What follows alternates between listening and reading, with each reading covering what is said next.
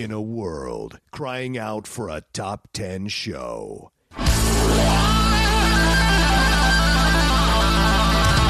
John Rocha and Matt Knost are here to bring you the top 10.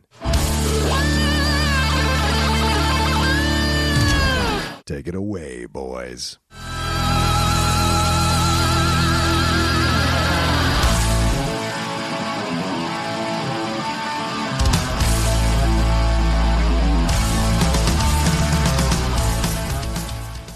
Hey, everybody, and welcome to another episode of Topic Thunder.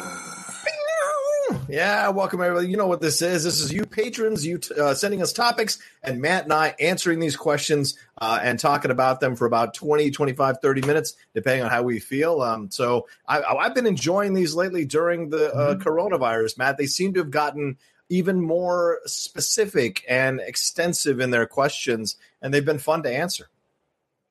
Yeah, it's, and hopefully they're getting as much out of it as we are. Uh, and it's great because it's a wide diversity uh, of stuff every week. Yeah. Um, so send whatever you like. And those that are patrons, you know where you can find the email, but we can put another post up with the email and they get to send in the questions and we just answer whatever it is. Hey, talk about this or pick A or Right. B, whatever the case is. So uh, if you're a patron and you haven't taken advantage of that, just go over to patreon.com forward slash the top 10 with the number 10 and you can find the email uh, and it's at the $5 and up level. Submit a question and then we put the show out for everybody.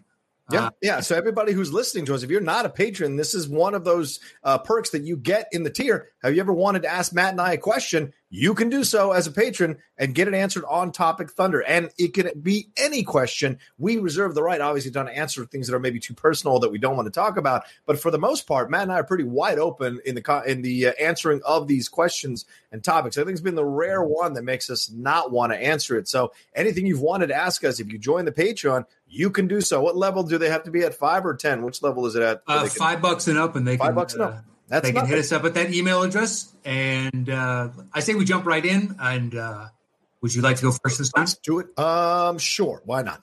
Uh, this is Chris Lemke.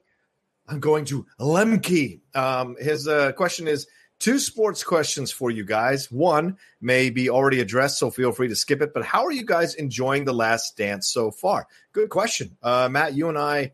Uh, you you came on uh, hang uh, sorry game time for a couple of uh, to talk about the first two episodes for about an hour with uh, Adam Caporal. That was a lot of fun to talk with you about it. You're you're a Chicago Bulls fan. Uh, I'm a fan of this Bulls team, uh, so Sure. it, it's been fun to to watch this documentary. And as Adam warned us, there hasn't been that much that was revelatory. There are some news things that have been re- revealed, but not that much. So how are you No. doing it? Six episodes in.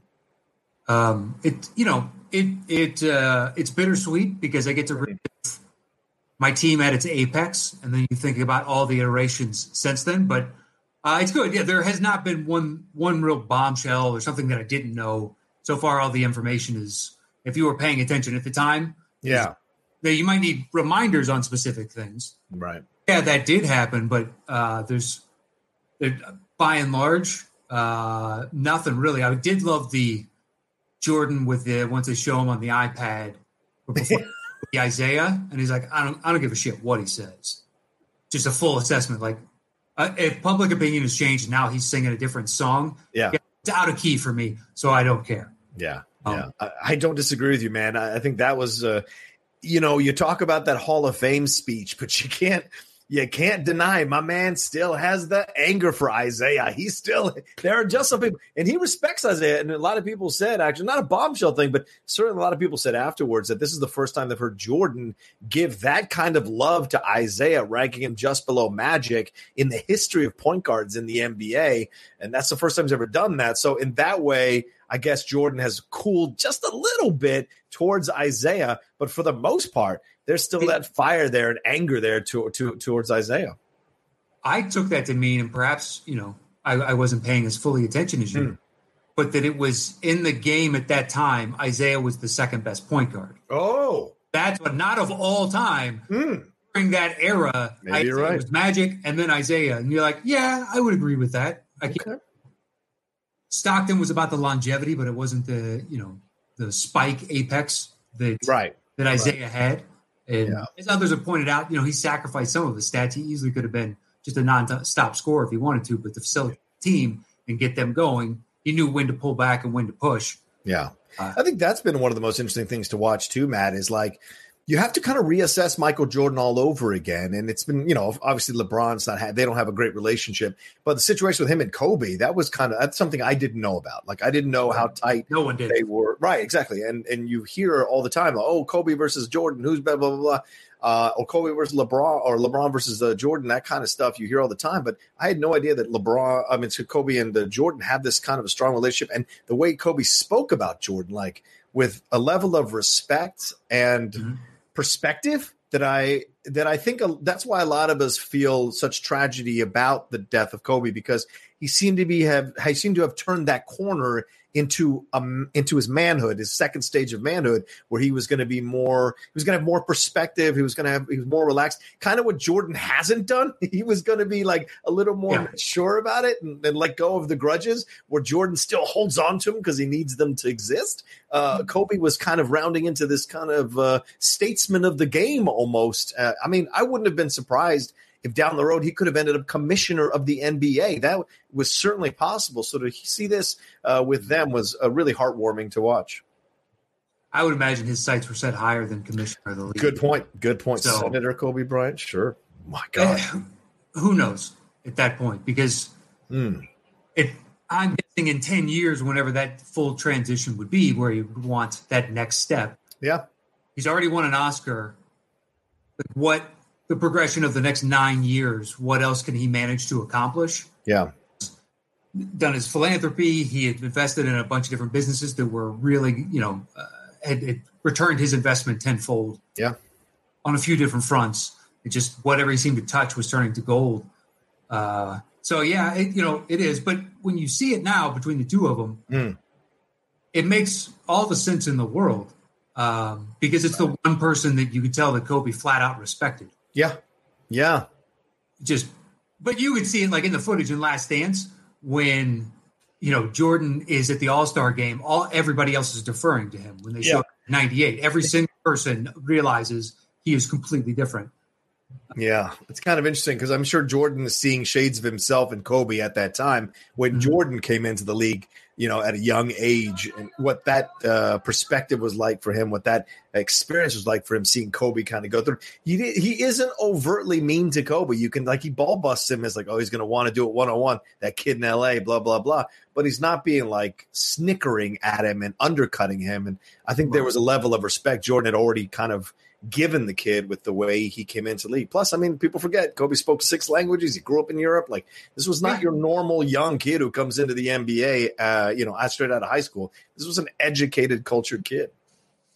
Well, came into the league thinking he was the best, mm. and then he spent years proving that that wasn't arrogance. Right. Right. Uh, but it was at first. It's just like you got a lot of balls, kid. You got a lot of balls you do have a, a, tremendous amount of talent and you could flat out see it. Yeah. Yeah.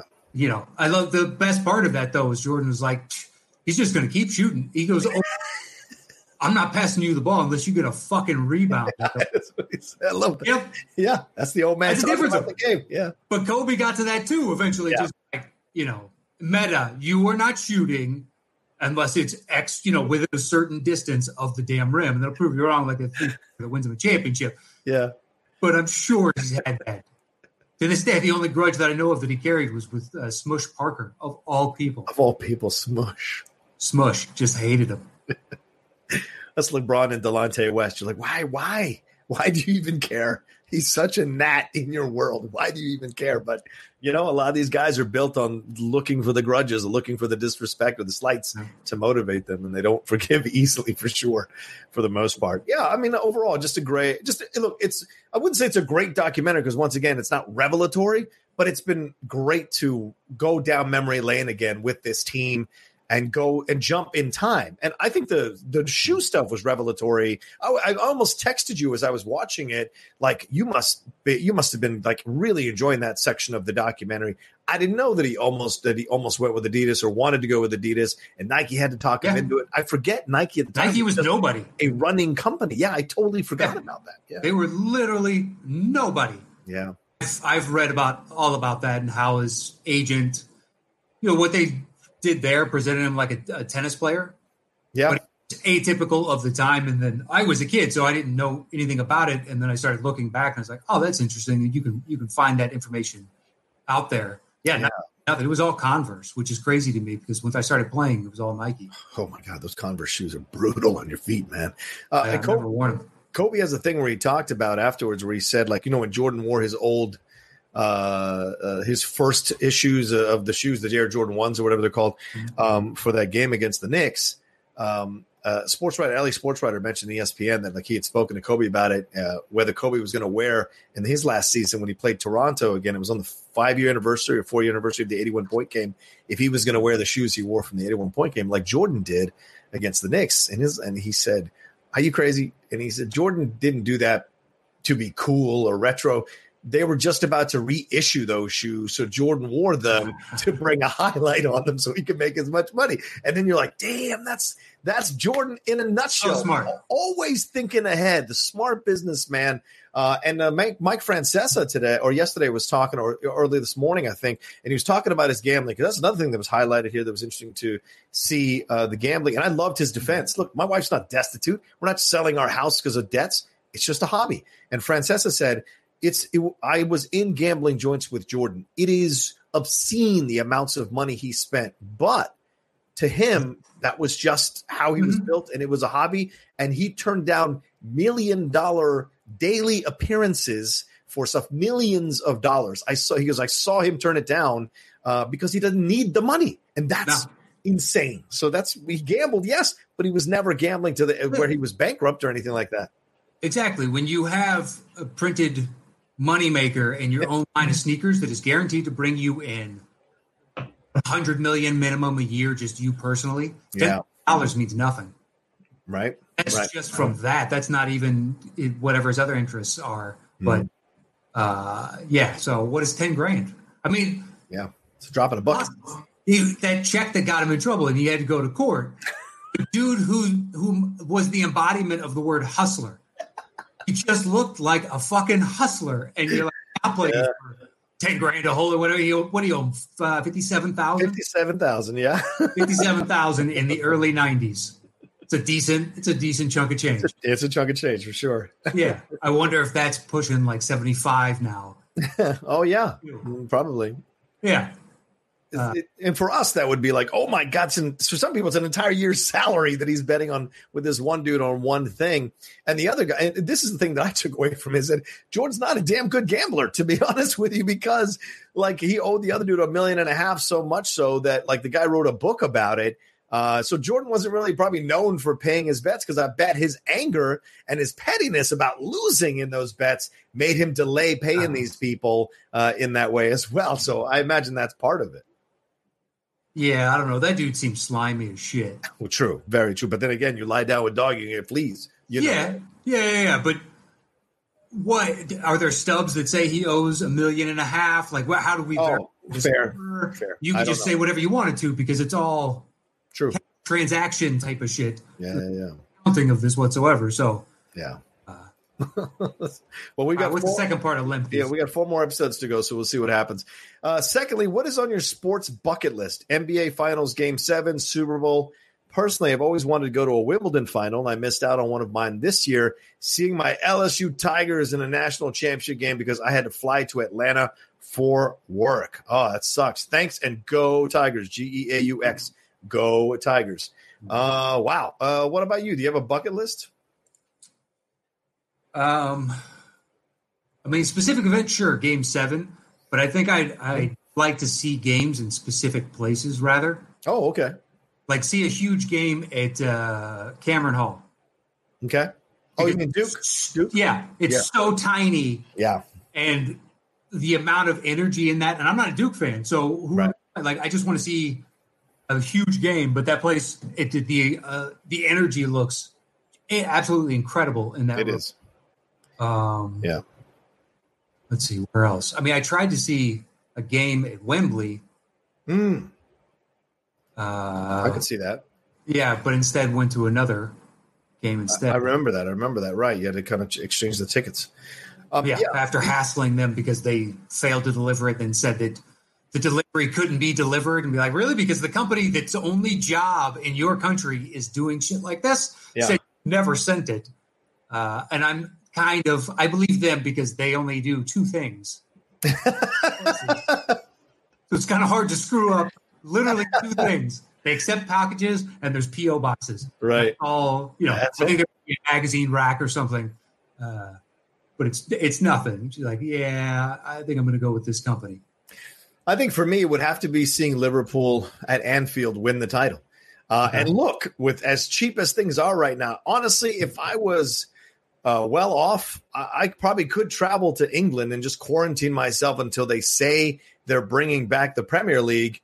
I quarantine myself in a hotel and then just wait. And and when they bring it back, you know, get the tickets to watch these games and watch them win the title. Hopefully at Anfield, that would have been that. I mean, if I had to spend the disposable income like Michael Jordan, I would absolutely do that because I could still do these shows from the hotel room. I could still Yeah. function consistently from the hotel room. It just would have to be me waiting around and waiting, and then them deciding if they're going to let people come to these games or not. You know, because Germany's about to start up with the Bundesliga, and we'll see how Mhm. that plays out to see how that affects the Premier League. But that would be it. See, to be in Anfield and watch Liverpool win a, a Premier League title, or to be at a Europe at a Champions League final to see Liverpool win uh, a Champions League, that would be great. Uh, followed real closely by the Redskins being in the stands to watch the Redskins win a Super Bowl again because it's been three freaking decades. and Yeah, I mean, win it again. Any any of my teams like that, Yeah, I would love to be there for. Doesn't matter. right. Um, but yeah, just trying to think of like, are there any other one-off type places like, oh, this set of you know specific circumstances. type I'll throw WrestleMania in there. Uh, Just about any WrestleMania in a big.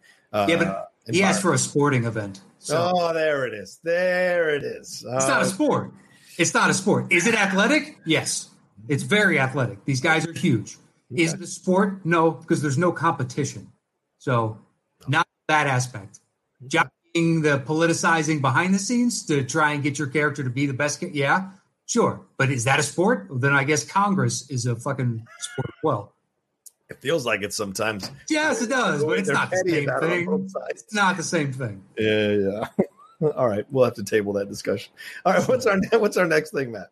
Thank you, Mr. Lemke. This one's from Jonathan Caro or Caro. Caro. Hi, hi, Matt and John. I hope uh, all you are staying safe and sound where you live. I have a question, maybe a potential fun one. If you were a professor at university and were to teach a film class or film classes of any sort, history of a genre, a director, actor, what would it or they be? Thank you for taking my question and keep doing your thing and entertain everyone uh, with your fun and awesome banter, Jonathan. Nice question. Um, What would you teach? well, obviously, I would teach westerns, but um, specific director, I would teach Kurosawa. I think that would be a fun.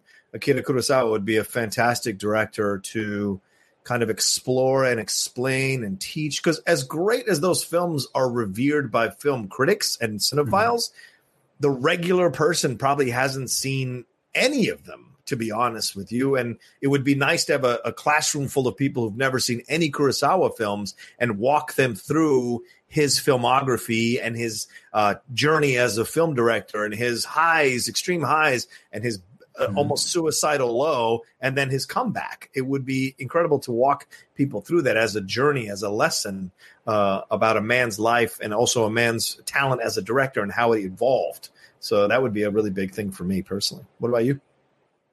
Um, I think I do like a hybridized. So take take a movie, uh, historical movie ish, something like Gladiator, and then Mm. the movies going on each week discuss. Okay, who's this is who Marcus Aurelius was. Right. The area here's the policies that he managed to to do, and then whenever they interact with anybody else, pull it out and be like, here's the historical context. They had fun with it, and we talk about the film overall as it builds the choices they make, et cetera, et cetera, et cetera. But then giving backstory of what the actual what they're basing it upon. Right. Well, Uh, I, I'm- like that. I go. I good. Sounds interesting. Jonathan, thank you for the question. We appreciate it. Absolutely. Uh, all right. Uh, Lemke is the next one, but he's that's just a show idea. Correct. So Fred Tastic, is that our next one? I believe so. Okay. Fred Tastic 314. Uh, let's see how much time. Okay. He says, uh, Hey, John and Matt, thanks for giving me this platform to make this request. Here goes. Argue the benefits. Uh, argue the benefits from having these two actors playing each of you in your life stories. Matt gets Paul Giamatti, and John gets Luis Guzman. Ray said go. Thanks for taking my email, Fred C. Uh, okay, Matt, can you argue for Paul Giamatti playing you in a film? But the top 10 movie? Benefits from having, well, the thing is, Giamatti's got range. That's for sure. Yeah, we've seen him morph himself into all kinds of things. Yeah, yeah, yeah. To see him portray me, yes, because you would hope someone like that could get the complexity that we all feel we are inherently mm-hmm. and bring that nuance to the character. I think Giamatti would be, you know, he'd do a great job. Yeah. That's your answer. Oh, that's it. Oh my god. Okay, I thought you were. Well, we go, go back and forth. You really like. That's the opening statement. All right, fair. You, I respect that. Luis Guzman, I, you know, first of all, that would be weird because uh, Luis is darker than I am, so that'd be a little bit interesting. Oh, like Giamatti and I, fucking clones. Same color. You're at least same closer color. to Guzman. Same color. You're at least closer to. You guys have the, you know, it's the same what? kind of presence on some level on screen. Please, uh, I have a stronger presence than that guy, but I respect Luis Guzman and what he's done. Uh, but you know, uh, I think he'd be great because he'd be he certainly would get the humor. He certainly get the moments where I feel like I'm I'm over my head in situations sometimes. Uh, but he can also play a pretty ruthless villain. I you know we've seen him play those kinds of characters before, so he could capture that part of me uh, for sure. I think he, he'd be a very interesting choice to play me, and I'd like to see him. You know, kind of do my life. It'd be uh, it'd be like watching an actor uh, uh, play a part that you've seen on stage numerous times, but you want to see what that actor can do with it. So I think that would be the interest for me to see Luis Guzman doing it. It's an interesting choice. It is an interesting choice. if nothing else, than the, the voice, because Luis kind of only does Luis. Yeah, right. Exactly. Like Sean so, only Sean Connery only does Sean Connery. Yeah. yeah. Whereas Giamatti will morph his voice and try and replicate. Like go watch American Splendor and then Billions this season. Uh, yeah. completely different voice characterizations to hey, who he's trying to get across with this character. Uh, who would your ideal be? You can choose anybody. Be like, you know what, dream casting. This is who I want. I think it would be Charlie Sheen, circa eight, 1988 or 1990. That would be my choice. Major just, League era. Yeah, I was just watching Major League actually today again uh, for a upcoming Cinephiles, uh, and I I just was like, God, that guy. There was a time when that guy was fucking cool, man. And it's good to, it's like, it's nice to revisit that because I don't dig Platoon Charlie Sheen. I like, I like late 80s, early 90s Charlie Sheen. That's my Charlie Sheen. Mm-hmm. And I think him doing me, and at times, and I've had, I've been confused for him when I was younger a couple of times, uh, or people said I look like him. Uh, so I would like to see that Charlie Sheen play, play me. Uh, Who do you got? Yeah. I mean, there was a pot, like it's him when he's in Ferris Bueller as the punk kid. That's great too. Yeah, it is. It's a great little scene. Yep. Um, I know that was a very small window for Mr. Sheen before he went off the rails. Yeah, man, it's a shame, dude. Because he's made some other stuff that I like. Damn good, dude. Work. Yeah, I mean, it worked. Uh, yeah. Him and his brother. It's a fun film. Yeah. And what's his name? Dean Cameron. The '80s actor who's in summer school. Oh, oh, uh, oh, yeah, that guy. Yes, yes, yes, yes, yes, yeah. Uh, and then, oh, son of a gun. Isn't Ernie Hudson in that one? no, no, no. It's the best voice in the biz. He was in They Live. Oh, I'm blanking on his name. Oh, Keith David. Thank you. I knew right. it was something very unique to him. Right, right. Two first names. Uh, what about you? Who'd play you, man? Oh, ideally, dude, Brad Pitt. Why not? George Clooney. Swing for the fences. I'd be closer. Pitt's well, way too handsome. I'm not saying I'm close to Clooney. Look, well, I think Clooney plays me, Brad Pitt plays you. I'm down with it. I like that idea.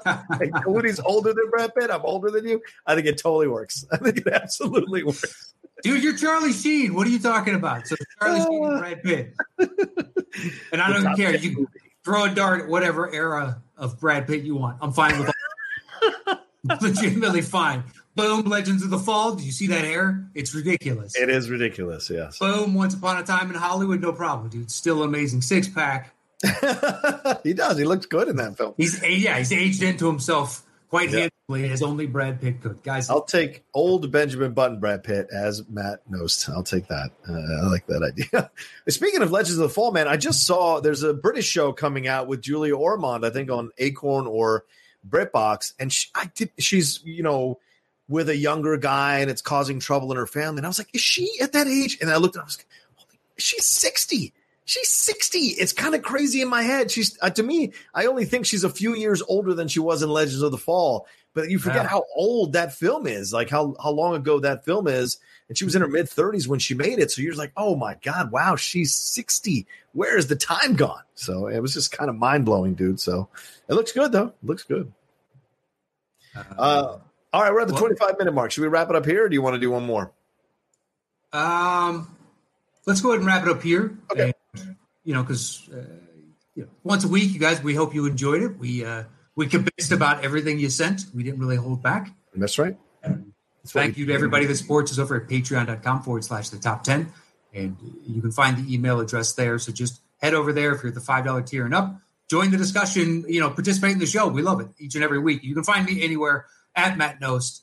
And uh, that is yeah, everything Matt said. Come aboard the Patreon. This is the kind of stuff you can enjoy uh, interacting with us on, and those, these sending in these questions and these emails. It's a lot of fun for us to answer them. You can follow me at the Rocha says on Twitter and on Instagram, and please come on over to the Outlaw Nation YouTube channel and our YouTube channel. Find our YouTube channel as well. Go and subscribe to that. Maybe we can down the road monetize that channel as well. So certainly the fans who followed us uh, for so many years can swing it over there, hit that subscribe because we do still record these, as you can tell, on camera. So you can watch yeah. us on camera on the YouTube channel. So go over there Although, and subscribe. This video is only for the patrons. So right. our regular show plus relist you can see over on the YouTube. There channel. you go. There you go. Good this point. you cannot. You can only listen to it uh, because this is a, was a Patreon only show, but then you know COVID. Yeah. Uh, yeah. hit the world. But jump on over. Jump on over. Yeah. All right. All right. Thanks, everybody. And uh, we will talk to you uh, next time on another episode of Topic Thunder.